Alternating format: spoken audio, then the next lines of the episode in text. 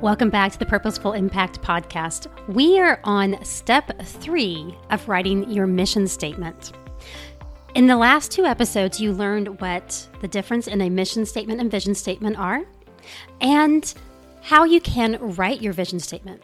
So now that you have identified your vision or what you want to accomplish, we'll take a look at writing your mission statement. Your mission is how you will carry out that vision. In this episode, we'll walk through three different exercises that will help you formulate and write your mission statement. So, specifically, we'll talk about core values, your unique characteristics, and your motivators. And it is so beautiful to see what people come up with because it is unique to you and to your family. As we go through the process, you may want to pause the episode and work through the exercises right then. It's okay if you want to listen to the whole episode and then go back and do all the exercises at once, but I find it's helpful to do them one at a time. So, with, for whatever way works for you, go for it. At the end of the episode, we will also talk about how to write your mission statement, and I'll provide some guidelines and checklists to help you through the process. Please know that there is not one right way to write your vision and mission statements, but these are simply some suggestions to help you get started and have some ideas so that you're not looking at a blank slate. So let's jump in our next step is to define your mission. And so we talked about how your vision is your destination, and that is where you want to end up. So that was your what. And your mission now is your how. How are you going to achieve your dream? What route will you take to get there? Gary Collins says that um, defining your core values is a great place to start. He says values are foundational beliefs that anchor our lives. The things that matter to us the most, the non negotiable characters that best describe who we are. They influence everything that we do. Sean Covey in The Seven Habits of Highly Effective Teens says that proactive people make choices based on their values. They think before they act. And probably there are times too that you realize that you are acting based on those values even if you haven't thought about them because our values at our core that that is who we are and influences so many decisions that we make. I did not realize until this summer when i was working through some coach training and i was working with a coach my uh, personal coach and how many times the words connection and relationship came up, and how those came up in multiple contexts. And I realized, you know, I knew that relationship was important to me. That was my word of the year one year. Um, it's really important. Uh, it's a part of what we do in our family. We really focus on togetherness. And I had not realized, though, that that core value was impacting how I approached my business, um, how I felt fulfilled or not fulfilled. It impacted how we approached our homeschool and partly why I felt some tension whenever my oldest started doing more work on her own because we no longer had that relationship in the same way. We had to redefine and um, find ways to keep that relationship. So I was no longer reading all of their lessons aloud to them. She was doing a lot more on her own. So we had to find ways to then have that one on one time or that family time at a different time of day, doing a different activity. But I still had to make sure that that was. Uh, important enough to me that I found a way to make it happen. And now I'm recognizing that when I feel tension when I'm having conversations with others, when I'm hearing their stories, and I'm finding myself um, with tension, I'm thinking, okay, hang on a minute. Is this related to relationships? Because it is, I didn't realize how important it is to me. And oftentimes the answer is yes. When I am seeing other people miss out on those relationships, or when I'm not having the connection and the relationships, I start to feel that tension. And so it's a way for me to be aware of my emotions so that I can then choose my response and be that thermostat. So this is a part of how I'm living out my mission, how I'm achieving my vision. So, the next step that we're going to do is to work on your core values. In your workbook, you have a page of values. And what I want you to do is to go through and circle the ones that resonate with you. Which ones do you really identify with?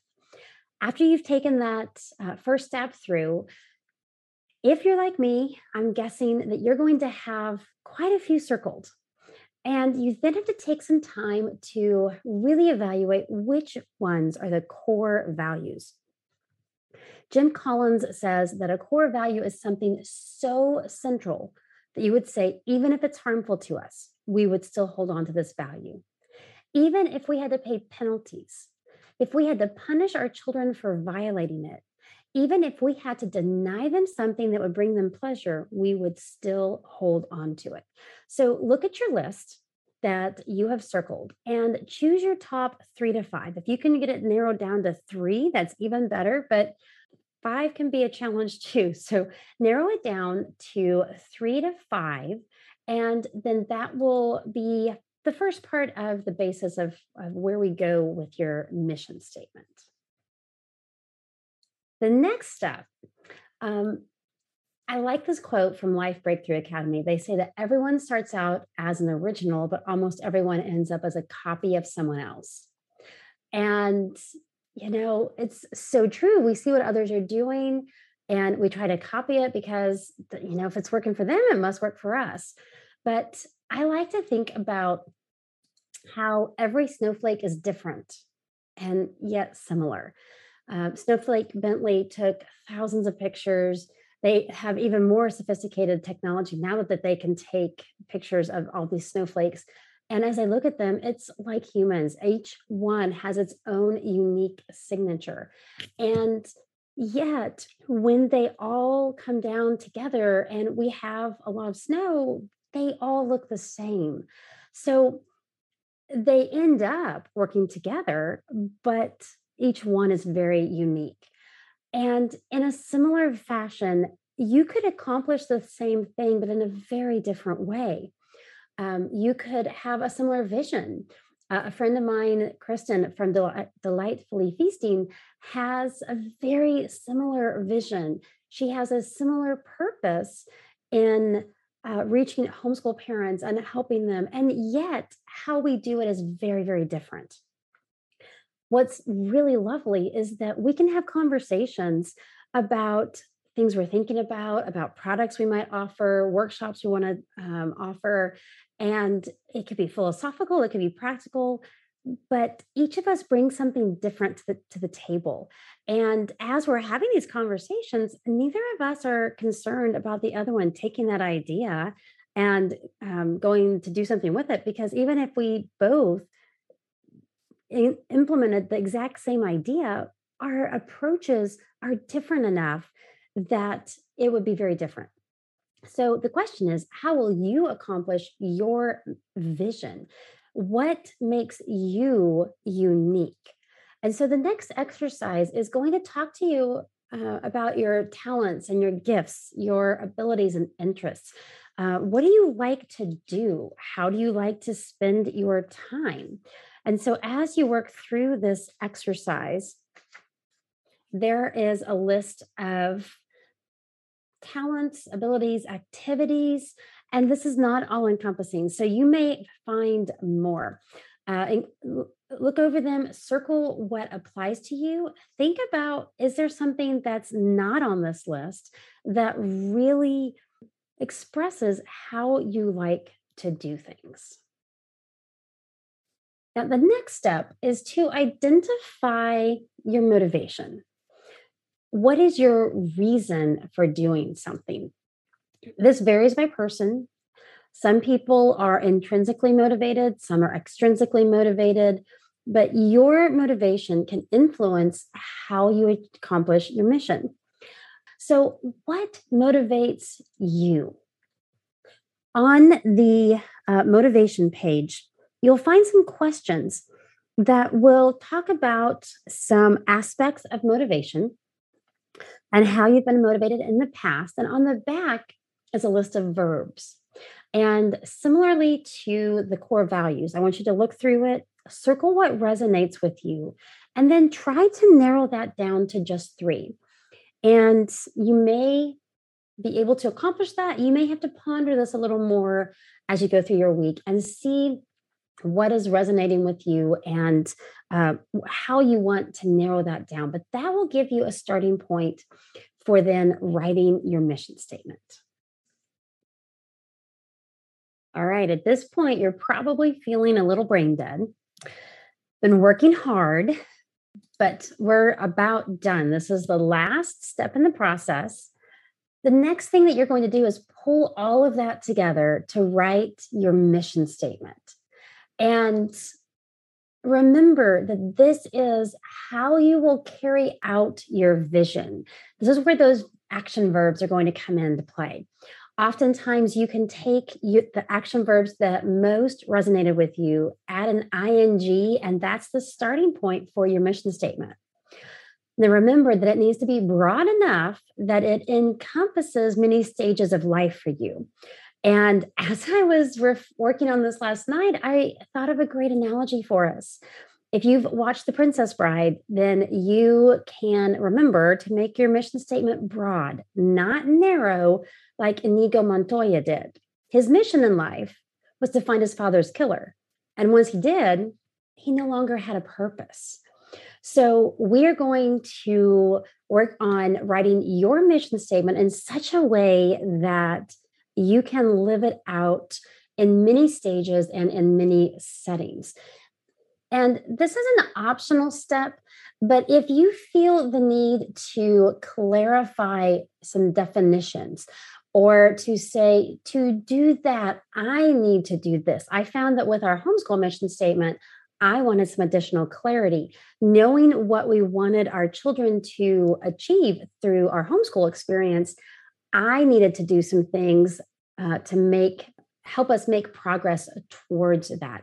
So this is uh, an optional step that you can do if you need to, but you, not everybody will need to do this. So I wanted to give you a few examples. Remember that my vision statement was a world where parents and children are developing deeper relationships and working together as a team. So my mission statement is to encourage, equip, and empower those within my circle of influence to live a triumphant life. And this is how I have approached my business. This is what I do when we are in Sunday school, whenever I'm at a mom's group at church, whenever I'm working with my children, whomever is around me, I want to help them live a full life. For our family, our vision statement was to love and worship God, love and serve others. Now, this is actually a little long, but this is what we initially wrote out whenever uh, we wrote our, our family's mission statement, whenever our oldest was two. Um, we said that our family will worship God with our prayers, presence, gifts, service, and witness. We will build strong and loving family relationships. We will live a healthy lifestyle and we will give generously of our time, talents, and resources. Now, keeping in mind this vision statement makes it really simple for us to live that out. I know when we're out and about and I need to make a quick decision, doesn't line up with this vision statement. But when we're making bigger decisions and we're thinking about praying about them, um, discussing them, we'll go back to the mission statement and ask if we do this, does that line up with our mission statement? So, this gives us that route to get there. Mission statements are typically shorter, but this has served us well. So, don't be afraid to make it a little longer if you need to. Our homeschool vision statement was that our goal in homeschooling is that our children will leave home equipped and capable of fulfilling God's purpose for their lives. So, our mission statement is that we will create a learning rich environment that enables our children to fulfill their God given purpose at their own pace. And this is where I was talking about that additional clarity. So I said to do that, our children need to have a personal relationship with God, know how to learn, and be responsible. So that gives a little more clarity to me about what this mission statement means. I further defined what responsibility or what responsible means to me. And I defined what I need to do to uh, help us fulfill this. I need to be consistent to set a good example and be intentional to train them. So none of that is necessary. That's all additional, but that was additional information that helped me understand what I meant when I wrote this mission statement. But I think even taking this mission statement on its own my children understand what it means. And I don't think they need to know all that additional detail, but that helps me as I'm actually planning our homeschool lessons. So, the final step here is for you to write a draft of your mission statement. And uh, here are the, some of the possible formats that you can use, and you may need to play around with them a little bit. You may try one and decide that it, it's just not working and you want to try a different one. You may work with one for a little while and then change it up into something uh, to one of the different formats. As we think about the checklist for this, ideally it would be short, but remember I said our family mission statement is actually a little bit longer than uh, what is typically recommended because having that one sentence mission statement helps you to remember it. I've heard that uh, it, you should be able to remember it at gunpoint. And I cannot quote our family's mission statement verbatim, but I know the basis of it. And having the vision statement to be that short, encompassing phrase allows me to then think about the mission statement in that respect. But it should be easily understood. If your 10 year old cannot understand it, then it's too complicated. It should be memorable. Um, it should be specific to you and it should be written as a statement of action. I will do this our family will do this. I believe this. So, those are all statements of action. So, take some time to think about your mission statement. And in a similar way as you found with your vision statement, you probably won't have a final version, but you will have a draft that will uh, help you to get started. Thanks for joining me on the Purposeful Impact podcast. I pray that today's episode blessed you and that you found encouragement and practical tips. If so, would you share this episode with someone else so that they can be blessed too? I'd also appreciate it if you would take 30 seconds and leave a rating and review in your podcast app. Leaving a review helps other homeschool parents find the podcast and know if it's a good fit for them. Thanks so much for helping to spread the word.